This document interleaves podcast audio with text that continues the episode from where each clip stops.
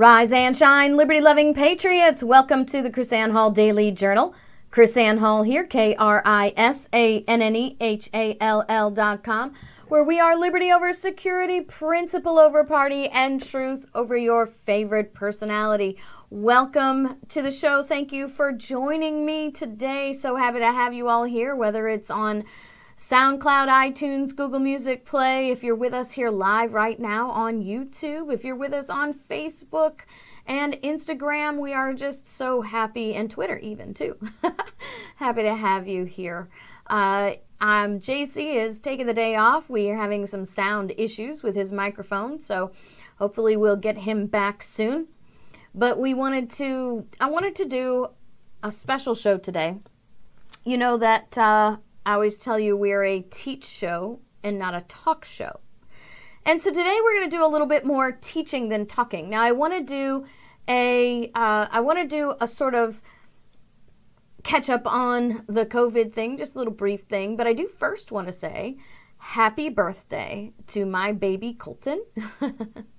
My baby turned 14 today. Today he starts his 15th year, and I'm so, so proud of him. He's a little bit bummed that we didn't get to have a party, but I promised him after the apocalypse we would have a big party. But he's had a great day anyway. He's had his friends texting him, and he's been online playing with friends and their games and stuff. And you know, I already sound like a big mom because I have no idea, you know, Fortnite and stuff like that. Whatever. They're having fun, and they're having fun together, and I'm happy for them. Also, we have the best church in the whole world. The youth pastors did a drive-by birthday party for him, drove up with balloons and presents, and we sang happy birthday. And man, I feel really, really, really, really blessed to have such a great kid and such a great church family. Thank you, everybody, for your birthday wishes for my Colton. Well, I wanted to just talk about COVID for something, for a few minutes. There's some things that I just want us to think about. As we are hopefully coming to the end of this, we know the CDC has promised that it will come back in the fall, and that we should, you know, we're still going to be subject to it, and who knows what's going to happen, what they're going to try to do then. I mean, seriously, the flu comes every fall, and whether you have a vaccination or not, you are going to get the flu, or maybe you won't. But the bottom line is, if we live in fear forever, we're never going to be America again. We're going to be something else, and I don't want to be that something else. I'm not going to submit to any mandatory vaccinations. I'm not going to submit to any mandatory anything. I mean, this stuff is just absolutely crazy. Now, here's the thing that I hope that we will push for. You see, we need to get some real flu statistics here. We need to get some real figures from people who don't have a vested interest in it, from people who don't make money from disease. So Bill Gates doesn't count, the CDC doesn't count, the NIH doesn't count, Dr. Fauci doesn't count. Let me go ahead and pull this up for you so you can absolutely see this is insane. I want you guys to see this picture. And for those of you who are just listening, I'm gonna go ahead and oh, we got it. I'm going to go ahead and explain it to you. So, in the Gates Foundation, oh, that one works better. Ready?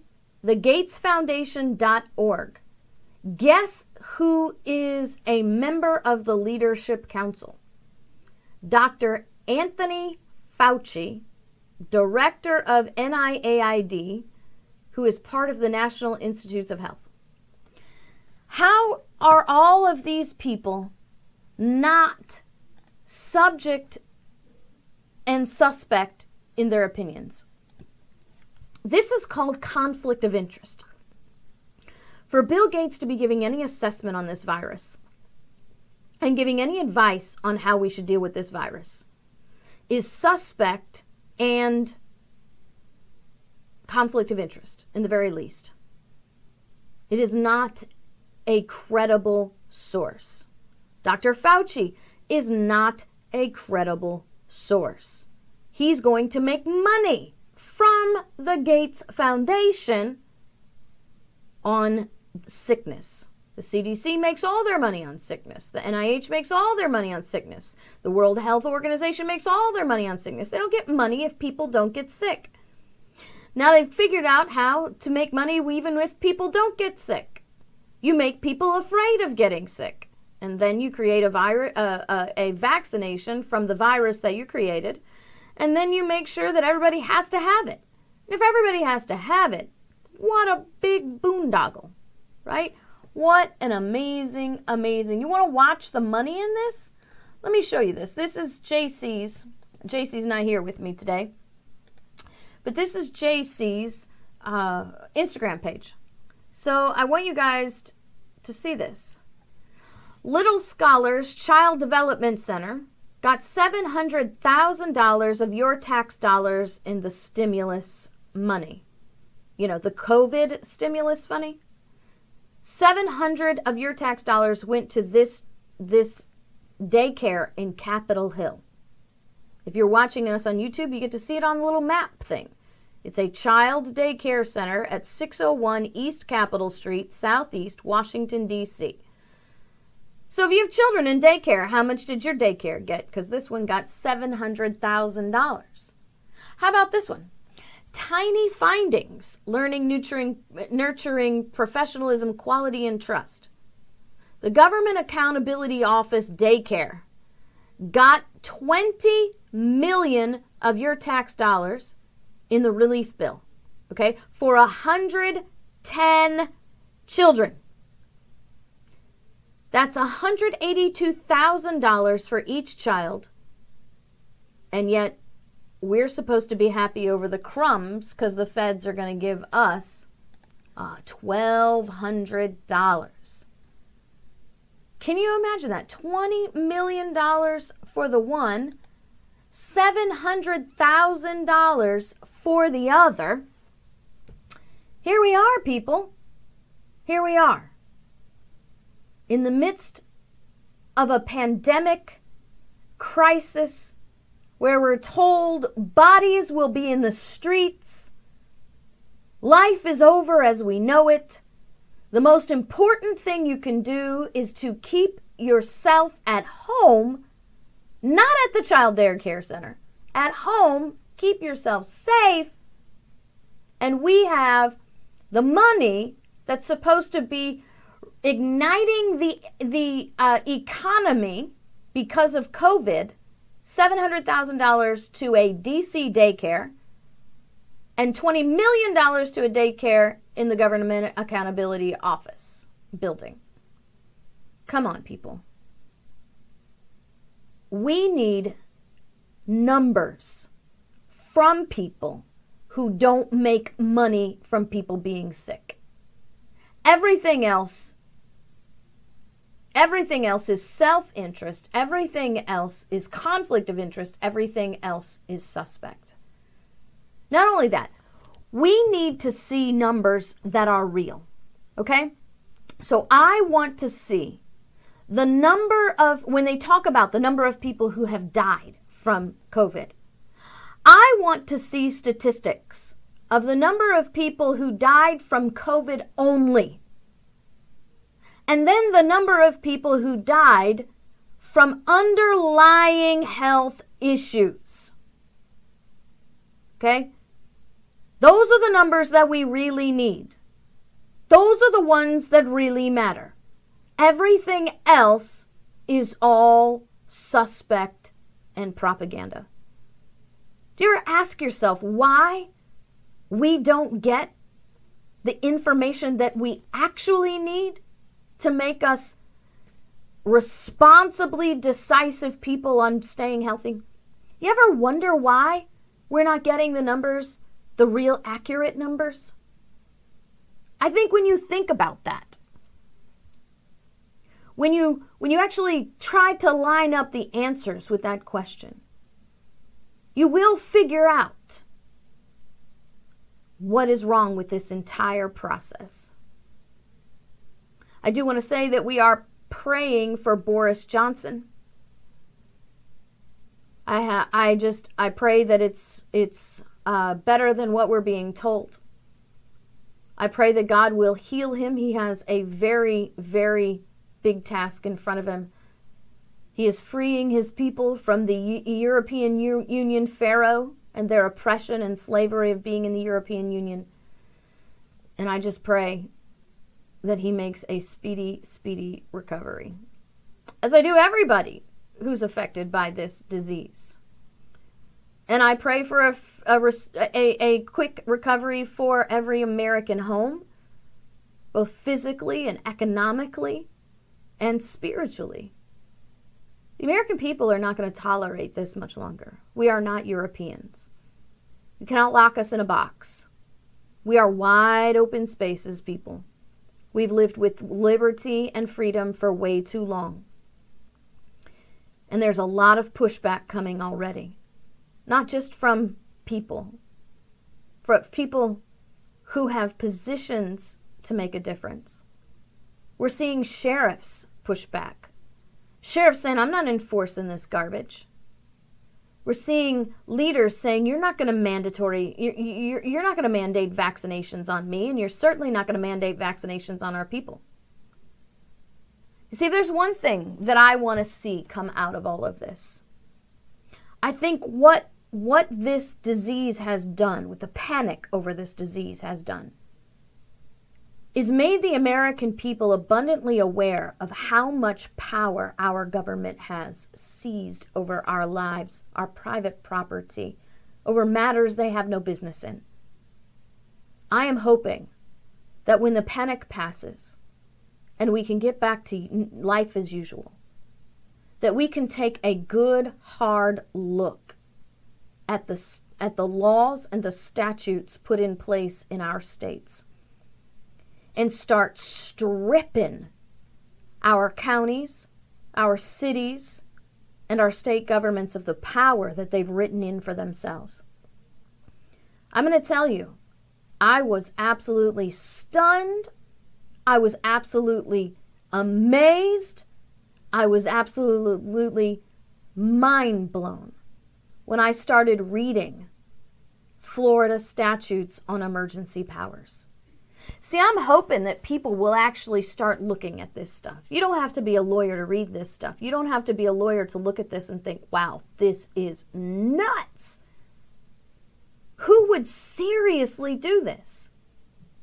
Our Florida statute says that the director of the state director of health can use whatever force is necessary to vaccinate someone. No due process, mind you. No trial by a jury of your peers. No ability to challenge this. Just complete, exclusive, unchecked power in the hands of one guy. One guy leading a team of bureaucratic tyrants who will march up to your home and tell you you have to get vaccinated. Now, I personally think that if something like that happened, I don't know. I think it might be war in the streets.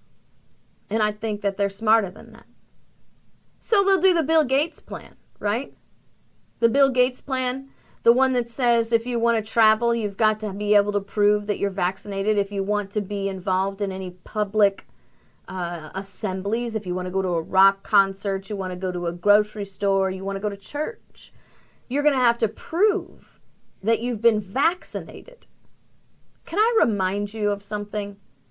Even the flu vaccination that we have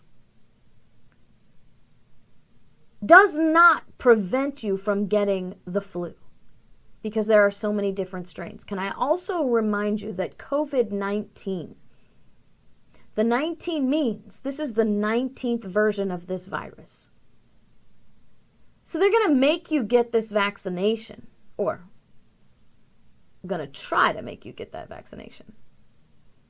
Because as my husband says, hello, You've got to be glad you have that authority to use whatever power is necessary. Because we'll go to jail. And it'll be over our dead bodies before you force vaccinate us. And that's the bottom line. Sherry says, how about fake papers? Well, fake papers won't work because Bill Gates' whole plan is to put a microchip, right? That's why Bill Gates has a vested interest in all of this, and he's completely lacks credibility. Sure, he's going to hype all this up, right? Of course he's going to hype all this up because he's going to make money off of the chip that he puts in your arm to prove that you've had the vaccination. Can you imagine? You got to go in the grocery store, you got to scan. You're going to go to the concert, you got to scan. Maybe even you got to scan before your car will start. Hey, don't tell me that's not possible. They have these devices that attach to vehicles to people who have been charged with drinking and driving. If you've been convicted of a DUI, they can put this thing on your car that makes you blow into the thing on your car before it'll start. Your car won't start until you blow in it. And if you blow in it and you've got too much alcohol in your system, your car won't start.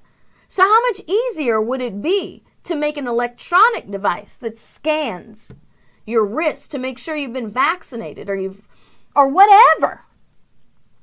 Whatever. Seriously, what is the limit to government power after this? I mean, that's something that should really, really sink down into our brains. What is the limit to government power after this? I mean, for decades, they've been pushing the envelope and bringing us out further and further and further, you know. I mean, FDR seizes all the private gold of the people. We're cool with that, you know. What? It was necessary. We were at war. It was the thing, right? Then guess what? We gotta put all the Americans who have Japanese DNA in their body, we gotta put them in an internment camp without due process. No. It's all right. It's all right. It's only temporary. You know, sorry, Mr. Korematsu, we realize you were actually born here in America, but you got Japanese DNA, and we're at war with Japan. So because of your DNA, we can't trust you. So go live in this camp for 4 years or more. Because, you know, when you're sitting in the internment camp because you got Japanese DNA, you're not really counting the days at the end of 4 years, because at that point in time, you don't even know at 4 years you're going to be done. This is an indefinite thing. You know, people got their all worked up about the Patriot Act allowing indefinite detention of American citizens. My goodness, we did it during World War II. Mass indefinite detention. Not just adults either, men, women, and children. Children were born in those camps. People died in those camps. Over 4 years, many of those people were in those camps. Every day, every single day was an indefinite detention, because you never knew when you were going to get out or if you were going to get out. So then you fast forward, right? The towers fall. People freak out. Sure, there's been intrusions along the way. All, you know, I mean, all these things always happen gradually. They're building blocks. They're just a simple another brick in the wall. So they happen so slowly we don't even notice them. We don't even notice that we don't have presidential elections that are constitutional anymore. That was another gift from FDR.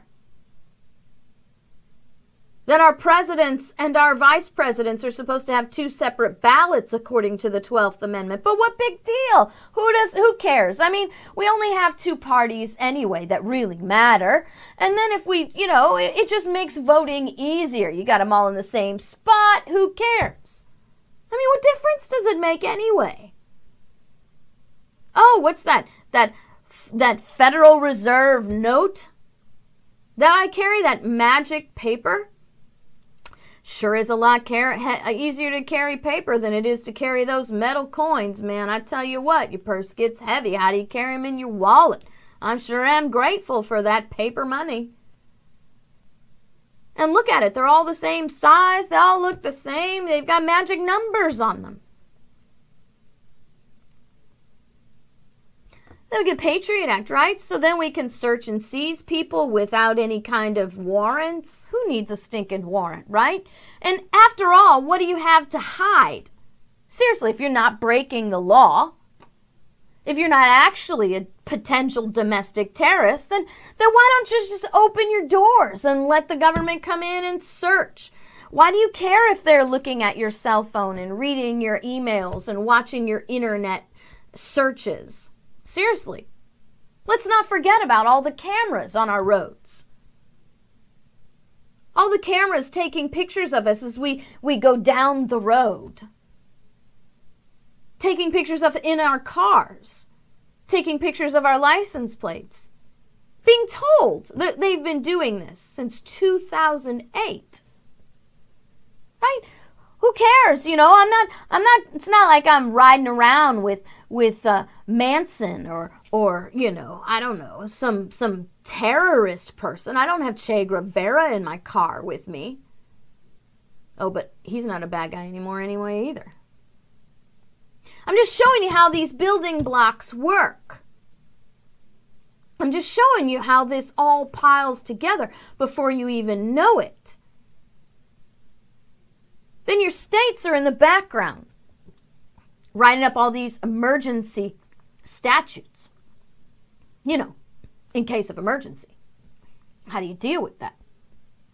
Of course you need to be able to deal with emergency on a government level. Surely that's what we have government for, to ease us through emergencies. So they're watching our cars, they're building up databases of our faces and the faces of the people with us and our license plates, and they're tracking where we go. And hey, you know what? I'm not going to any bad meetings. I'm not doing anything wrong. Until you are. Well, not in America, KrisAnne. That won't happen in America. We don't do that kind of stuff in America. We just search and seize people without warrants. We got a guy, his name is Roger Stone, right? And who cares about Roger Stone? Because he likes Donald Trump. And obviously, if he likes Donald Trump, then he must be a bad guy, right? So he's charged with what? Lying. How does Congress charge a man with lying? It's like that pot calling the kettle black. Well, he's charged with lying. He's a 66-year-old man with no guns in his house. We know that because we have to have all our guns registered, right? We have to make sure that the government knows all the guns that we have, because that's what keeps us safe, government knowing the stuff that we have. And so this guy's charged with lying to the government, and we got to arrest him. So it takes 17 vehicles, SWAT teams, and a special forces frog team to swim up the channel behind his house to arrest this 66-year-old man charged with lying who has no guns. Well, you know, he's a bad guy, right? Well, no. The government's sending a message. Manafort goes to jail, goes to prison. For what? Checking the wrong box on his taxes? Come on now, you got to go and read about your federal taxes. There's not a single person in America files their tax return that doesn't commit at least 2 counts of perjury to do it. So don't tell me that what happened to Manafort won't happen to you. Your time's just not up. You're just not threatening enough to them. You're just not dangerous enough to them. See, I'm already dangerous enough. They already hate me. They sent the Southern Poverty Law Center after me to call me an anti-government extremist hate group. They sent the Southern Poverty Law Center after me to call me a white supremacist. So, you know, it's just a matter of time before KrisAnne gets on some kind of list somewhere, as if I'm not already. But don't worry, that won't happen in America, because we've got a Constitution and we've got a Bill of Rights. So then you get the Patriot Act, right? We're good. You know, no more Al-Qaeda terrorists, no more ISIS terrorists. Anybody ever hear about the terrorism problem that we're having these days? No, we've moved on to a new crisis. Why? Because we've got all the blocks in place that that those in power could actually glean from the whole ISIS the whole Al-Qaeda thing. They've exhausted that issue now. They've got all their little pieces, puzzle pieces in place. Now we got to bring it up a notch. Bam! Like Emerald says. We got to give us this new threat. The invisible enemy. Right? You can see ISIS. They're way over there, right? You can see Al-Qaeda. They just come, you know, and blow up buildings. But now we need an invisible enemy. An invisible enemy that threatens you, your life, directly. Because Al-Qaeda doesn't threaten you directly. And ISIS doesn't threaten you directly. I mean, they threaten TV, right? You know, they go to those places. They don't come to your house. But now we need an invisible enemy that will threaten you. So then guess what? Then we put laws into place that keep people from leaving their house. No, I don't have to post a guard at their door because the fear, the panic is the guard. And the people say, please, please, please keep me safe. Please, please, please keep me safe. I don't want to die from the panic virus. Oh, whatever it takes. Government to keep me safe. I mean, that's what we do when the towers fell. That's how George Bush got the Patriot Act. That, by the way, was supposed to go away when George Bush left office. How many of you remember that? That the Patriot Act was supposed to sunset when George Bush left office. Good luck with that. That should be our number one proof. Oh, look, I'm giving Illuminati signals. Let me get all my Illuminati signals out of the way just to let the people get, you know, ready? Okay, good. Because I talk with my hands. You're going to have to get over it. That's how the Patriot Act got into place. The people got scared. Give me all, do whatever you have to do to keep me safe. The government said, yeah, that's what we're waiting for. And there you have it. And it was supposed to sunset. And that should be proof number one. Well, it should be proof 1,000,000,001. That guess what? Once you give power to government, you don't get it back. Not in any way, shape, or form. The Patriot Act was supposed to be temporary. How's that working out for you? And now we've got all this other stuff. And that's a really good question, Granny Gamer. Why do they keep comparing this pandemic to war? Because you have to have war to make money. War is a scary thing. Since World War II, I mean, I don't have time to give you a history lesson on World War II, but it's amazing the liberties we handed over after World War II because the people were terrified of having another global war. And here we are with the war in the invisible enemy that causes us to engage in the greatest tyranny we know. The self-imprisonment of the people through invisible shackles that they put on themselves because the government says you need to be safe. So here's what I want to do. Here's what I want to do. I want to take you through very quickly one of the courses that I have at Liberty First University. So this course, if you are a Liberty First University student or you're contemplating being a Liberty First University student, this course is called America Disarmed. I'm actually going to teach it to you. I've got the PowerPoint set up here and everything. Now, I'm not going to be able to go through the whole thing, but I just want to run through it really quickly. You need the details, so you need to go to libertyfirstuniversity.com and get this, okay? But I want to show you some things. Because Patrick Henry said, I have but one lamp by which my feet are guided, and that is the lamp of experience. I know no way to judge the future but by the past. Let me make sure I have this right one up here. Nope, this one. All right, there. Woohoo, look, I'm still here. Ha ha. Hello from the corner of the screen. So this is from Patrick Henry's Give Me Liberty or Give Me Death speech. I have but one lamp by which my feet are guided, and that is the lamp of experience. I know no way to judge the future but by the past. So we need to understand this history. This is, again, I'm going to show you this because this is the course at libertyfirstuniversity.com. You need to go see libertyfirstuniversity.com to get the whole course, but it's called One Town Disarmed. And as much as this is about the disarming of the people, it's more about the gradual taking of the people's rights over a time frame, all couched in the premise of necessity. So remember, we're going to go through this history class, and I'm going to show you how this all works. Now, what you need to understand is that the French and Indian War from 1754 to 1763 doubled the British national debt, okay? Doubled it. And so here's what happens. Parliament goes about passing some taxes to be placed on the American colonies, okay? Now the idea is we just spent all this money, there we go, I'm putting it this way. We just spent all this money to protect our colonies on the American continent in this French and Indian War. So since we've doubled our national debt to defend these colonies, then the American colonies need to pay this back. Now there's a problem with this. There's a multifold problem with this.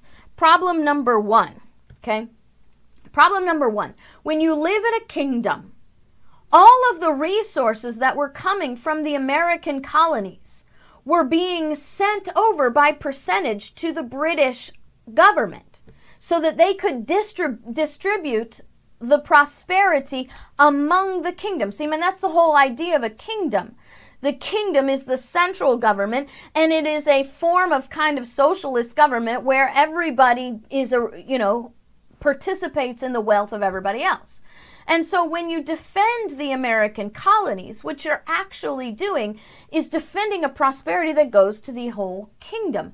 And wars across that the kingdom is involved in to protect its territories are supposed to be funded by the entire kingdom because the entire kingdom benefits from the land being protected. But in this particular case, Parliament said, no, we're going to make the American colonies pay the whole debt back. So that's problem number one.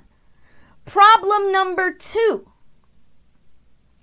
the Parliament was refusing to allow the British, the American colonists, who were British subjects, mind you, were refusing to allow them to have representatives in Parliament. Now, since 1215, since the creation of the Royal Council under King John, British subjects are guaranteed in writing by decree, which is law, that there'll be no taxation without representation. The Royal Council, created in 1215, would eventually become Parliament. And so since 1215, now look at where we are. We are now at, 1760, right? 545 years, guaranteed as Englishmen, no taxation without representation. But Parliament is telling the American colonists it's too inconvenient for you to elect someone. They're saying, look, you realize that if you elect a representative, then you have to put them on a boat and you have to send them over here. Now, this is not like hopping on a jet and flying from JFK to Heathrow or Gatwick. It's not what this is about, okay? You're getting on a boat. It's a treacherous trip that takes months. And guess what? Some people don't live through the trip. So what happens then? Now you've elected somebody. They're on their way over. They die on the way. You won't know that they died until they actually get to where they're going, and then somebody can send you a message, which takes an enormous amount of time. You find out. then you got to start the whole process over. You got to elect somebody, put them on a boat, send them over there, hope they live. What if they get over there and you don't want to re-elect them? Then the whole process starts over. What if they get over there, they die? Then the whole process starts over. Parliament says that impedes the proper operation of government way too much. You will make the rest of the kingdom wait on your representatives. And that's just not fair to everybody else. So as a matter of necessity, we have to pass this tax on you because there's no other way to do it. And by the way, Parliament says to the American colonists, don't worry. You're represented here in Parliament because we have people who have volunteered, raise their hands, well, I do it, volunteered to represent the American colonists in Parliament. Now, the American colonists are getting way fed up with this. Way, way, way fed up with this. They're like, look, come on now. How is it that you think that those people over there making laws to be enforced on us over here, and they never have to come over here and live under the laws that they make? Excuse me, I don't know what school you went to, but that's not representation. If the people who make the laws do not have to be subject to the laws that they make, then they do not represent you. They only represent themselves and their own special interests. Let me show you what Thomas Paine said about this whole war thing.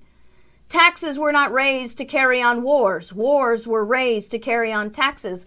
Granny asked us, why is it that they are calling this war? Well, Thomas Paine is telling you right there, Granny, to collect taxes. They have to call it war to collect taxes. Not only that, did you catch that little, what Jefferson would call that self-evident truth? That if the people who are making the laws are not subject to the laws that they make, then they do not represent you. Can you imagine how different America would be today if just that little kernel of self-evident truth had been taught in our schools? Different laws for different people. How many times do we see that on a daily basis? Nancy Pelosi, Hillary Clinton, James Comey. I mean, seriously, we have, what's his name, Eric Holder, Loretta Lynch. The list goes on and on and on and on and on of government people who are not held by the same standard as average day Americans. And when that happens, that ought to be the awakening to us that we don't live in a just government anymore. We live in an oligarchy, where the people who make the laws are not subject to the laws that they make. We are not a representative government. Well, let me explain to you how this stacking works, right? So remember, we have the money that has to be paid back to the Treasury from the French and Indian War. We're going to collect the taxes to do that. And who cares if you have a right, a constitutional right to representation, taxation through representation? This is a matter of necessity. It's a matter of national security because you see, when you have a doubled national debt, see, this is the little part of debt that they don't teach American people. The more you're in debt, the greater you are, the greater threat of foreign governments is to you. Your national security is in greater and greater jeopardy with more debt you accumulate. I mean, all these crazy things they're trying to do to us for national security purposes, you know, all the intrusions upon our liberties, and their spending is a greater threat to our national security than anything that I could possibly do on the internet. But they don't talk about that, right? So you have to collect this debt. It's a matter of national security. So, you know, we got to collect our taxes. Let's back up a little bit. The Navigation Act of 1660. Maybe you didn't pay attention to it. because there wasn't really anything going on. So here's the thing. The Navigation Act of 1660 reads, "From thenceforward, no goods or commodities whatsoever shall be imported into or exported out of any lands, islands, plantations, or territories to His Majesty belonging or his possessions, but it's in such ships or vessels as truly and without fraud belong to the people of England." Now, what you have to understand is all of these colonies, the majority of these colonies are built by charters. These charters are letters that come from corporations, come from the king himself. "I will fund you this trip. And then when you get there, you will get a stipend. But while you're there and you're building your communities, once you're settled, you have to start paying me back. Well, since I'm funding this trip, I am going to mandate that you only purchase the items that I approve of. You cannot take any items off the Spanish ships. You can't take any items off the Dutch ships. You can't take any items off the French ships. You can only buy goods from English ships approved by the English government." Now, this is the government mandating purchases, creating monopolies. You would call them public-private partnerships today, right? So you have these private companies that are partnered with the government to bring goods so that the government, in a public-private partnership, always, this is even true in 2020, when there is a public-private partnership, the government controls everything with immunity. You can't sue them. It's called sovereign immunity. No, the king can do no wrong. So the American colonists are very, very upset about this taxation without representation. They're beginning to understand the tyranny of the mandated purchases and the government-created monopolies and the public-private partnerships. So they're starting to push back, and they're creating underground markets so that they can buy the things that they want to buy to refuse to pay the taxes. They're boycotting the taxes because the taxes are consumption taxes, okay? It's not a property tax, it's a consumption tax. You have to pay the consumption tax because the consumption tax is levied upon the goods that are coming in on the English ships. So if you buy the government-mandated goods, you can't avoid paying the taxes. The American colonists protesting the taxes because they were a direct violation of their rights created an underground market where they started selling things, making things, and selling things to each other that they got from other ships or through contraband means, through black market means. Now, this created a problem for the British government because guess what? What good is a tax if you can't collect it? So in 1760, the British government passed a law called Writs of Assistance. Now, these writs of assistance were handwritten warrants placed into the hands of tax collectors and customs agents, these colonists who worked for the government. And basically what it was, a handwritten warrant, was a blank sheet of paper that said, guess what? I am, by the authority vested in me, what's your name? Oh, okay. By the authority vested in me, Colonist Smith, I will now search your property for contraband and seize anything I find illegal, signed me. Now, let me mention to you, because I can't assume that everybody who is listening this right now has had my history of the Constitution class, okay? You need to have the history of the Constitution class at Liberty First University so you can see how all of this works. There's so much in the background here that you just can't, the richness, I mean, you're going to get this, but the richness of it, you're not going to get. So let me just mention to you, since 1215, clauses 38 through 41 in the Magna Carta, British subjects were to be free from unreasonable searches and seizures of their property without due process. So the whole Fourth Amendment thing is not some invention of our founders. This is an evolution of English law. English law that had been in place for 500 years. 550 years, by the way. And so here we have the British government now writing a law undoing what was constitutionally recognized in writing as an undeniable right of all British citizens. But it's okay. It's only temporary. And we have to, because we have these people who are refusing to pay their fair share. Complete arbitrary power. No due process. No check and balance. And now, as you can see on your screen of the pictures that were put in place at the time, these are actual paintings of the people representing what was happening in their homes. You have greedy agents.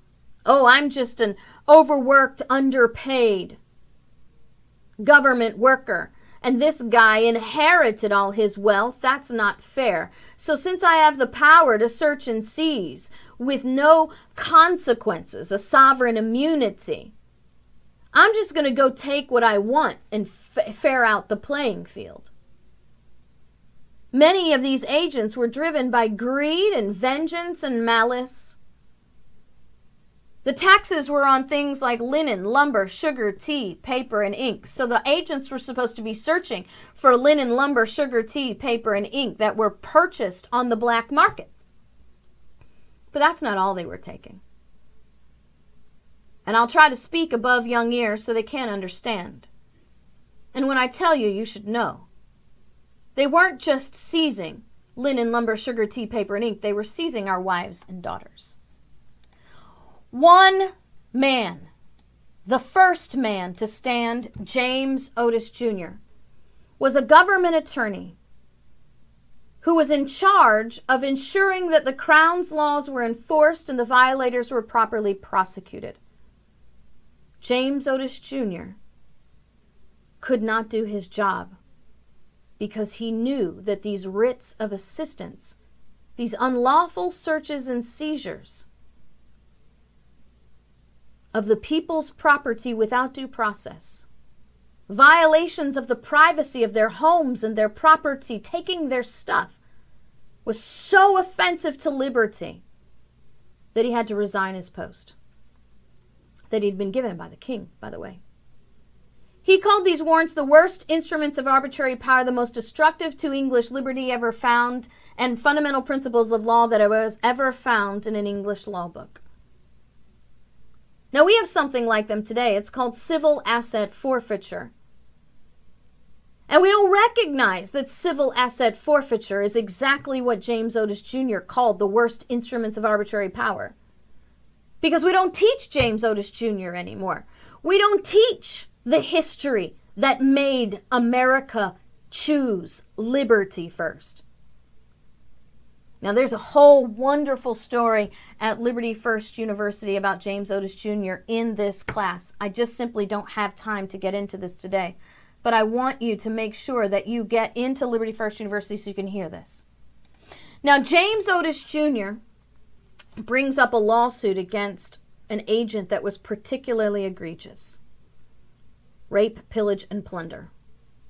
He would argue 5 hours in the courtroom, only to have a bunch of cowardice, pusillanimous judges do the most wicked thing that could have been done. They said, we've heard the claims of Otis and his client, we've heard the laws of the Crown, and we've decided to take the matter under advisement. Meaning, Otis has just put his life on the line, his reputation on the line, everything on the line, and the judges aren't even going to give him a verdict, and nothing's going to change. The whole power stays the same. The whole search and seizure stays the same. You see, the moment Otis filed that suit, the British government conveniently forgot that he resigned his post. They charged him with treason for abandoning his post, which means he's now subject to be, shot dead on sight. He was outcast in his community. The people and the other lawyers in the legal field told him that he was going to never practice law again unless he stopped bucking the government. He was told, Otis, what are you fighting for? Are you one of these tax evaders? Are you one of these people that doesn't want to follow the order of law? Come on now, how hard is it to obey the law? It's for the good of your neighbor. You're a Christian man. You should love your neighbor as yourself. Just obey the law. What have you got to hide, Otis? Otis merely responded, I don't have anything to hide. I have everything to preserve. He said, consequences be as they may, I am determined to proceed. Because he knew the wickedness he was facing in the law, in spite of the people in the community. Because I want you to know, this is 1761. There's no Sons of Liberty. There's no Committees of Correspondence. Yes, Samuel Adams is alive. James Adams is alive. Dr. Warren is alive. George Washington is alive. But they're not liberty fighters. There's no liberty movement. There's only James Otis Jr. And because of this stand, he will earn the name of honor from our founders as being the midwife to liberty. This man stood alone against the most powerful government on the planet and said, I will not obey a law that is stealing the liberties and the rights of the people, and I will fight you till my last dying breath. Those were his words. Out of that courtroom, even though Otis didn't win, out of that courtroom, Samuel Adams, James Warren, and James Otis Jr. started the Committees of Correspondence. They were so supercharged by the courage and wisdom of James Otis Jr. that they said, we can't sit still anymore. Cannot sit still anymore. Why did they create the Committees of Correspondence? To educate the people that what the government was doing was wrong. You see, I don't know why we sometimes think we've cornered the market on dumb education. But government's been in the business of dumbing down its people since government was created in the beginning. Keep the people dumb, keep them comfortable, and you can do anything you want. And Samuel Adams and his Committees of Correspondence were going to change all of that. Listen to what he says. The Committees of Correspondence were the creation of groups to disseminate truth, to prevent the government from, quote, perverting the judgment of men. That's Samuel Adams. The first Committee of Correspondence was birthed in 1764. Then in 1765, the Stamp Act was passed by Parliament to undermine the underground movement. We're now going to affix a stamp on all the legally purchased items so that the customs agents and the tax collectors, when they raid their homes, they can't be accused of abusing their power, right? They're only going to confiscate the stuff that doesn't have the proper stamp on it. Because if it doesn't have the proper stamp on it, then obviously it's a violation of the law. And you have to obey the law, right? Even a tyrannical one? Well, our founders said no, because they would create a stamp of their own. And if you're watching here on YouTube, you can see the stamp at the bottom. The stamp at the bottom doesn't look anything like the stamp at the top.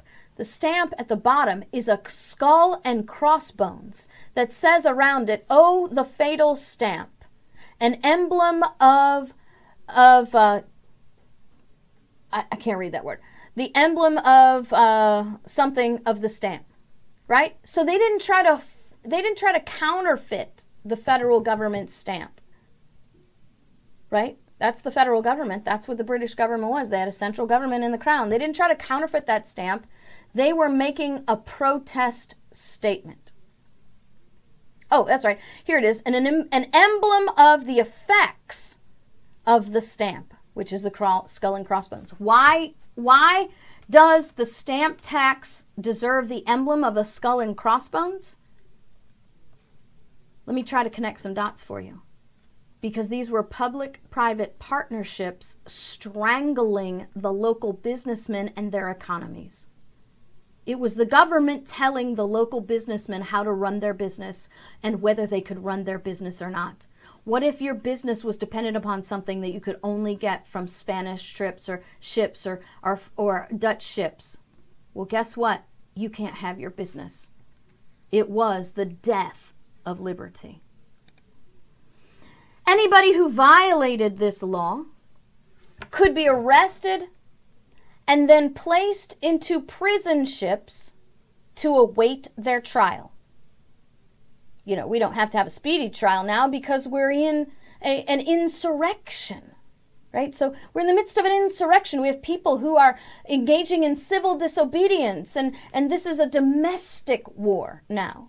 So we can suspend habeas corpus, which, by the way, is not an invention of the American Constitution or American law. Habeas corpus, the right to a speedy trial, was something that the Englishmen were guaranteed. Over twice the number of patriots died aboard British prison ships than died in combat during our war for independence. 11,000 people died on these prison ships waiting their trial, and only 4,500 died in our American Revolution. So let's check the progress of government now, because your American history textbooks will teach you that the Boston Tea Party was about taxes on tea. That is a lie. That is a lie to keep you dumb. That is a lie to keep you pacified. That is a lie to keep you comfortable. That if your taxes aren't high enough, then there's no reason to protest. Who cares what else is happening around you? As long as your money is in your hand, you're good to go. The reality is what we have is taxation without representation, mandated purchases. This is 1765 now. Taxation without representation, mandated purchases, denial of due process, and a government with unlimited exercise of power over the people. This is why we went to war with our own government for independence. Now, the Sons of Liberty are birthed from the Committees of Correspondence, and they start the protests. So you have the Committees of Correspondence. They're like the education group. And the Sons of Liberty are like the action pack, right? So in the Committees of Correspondence, you get all the wisdom you need to see how tyrannical the government is, how the government is violating the law, not the people. Then the committees, then the Sons of Liberty, who can't sit still anymore and watch the tyranny, birth out and create the Sons of Liberty, and they start the protests.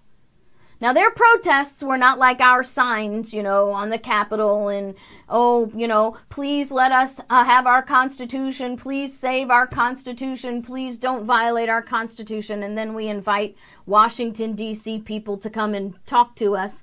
Meanwhile, they're violating our Constitution, right?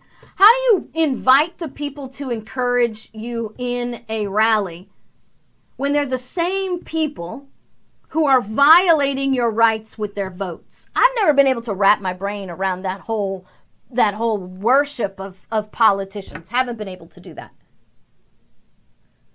Their protests were mock hangings of their tax collectors. They made like little scarecrows and dressed up these stuffed scarecrows in the clothes of their tax collectors and customs agents. They went through great detail to make sure that the stuffed dummy looked exactly like the guy they wanted to talk about, because they wanted to make sure everybody knew who was hanging from that noose.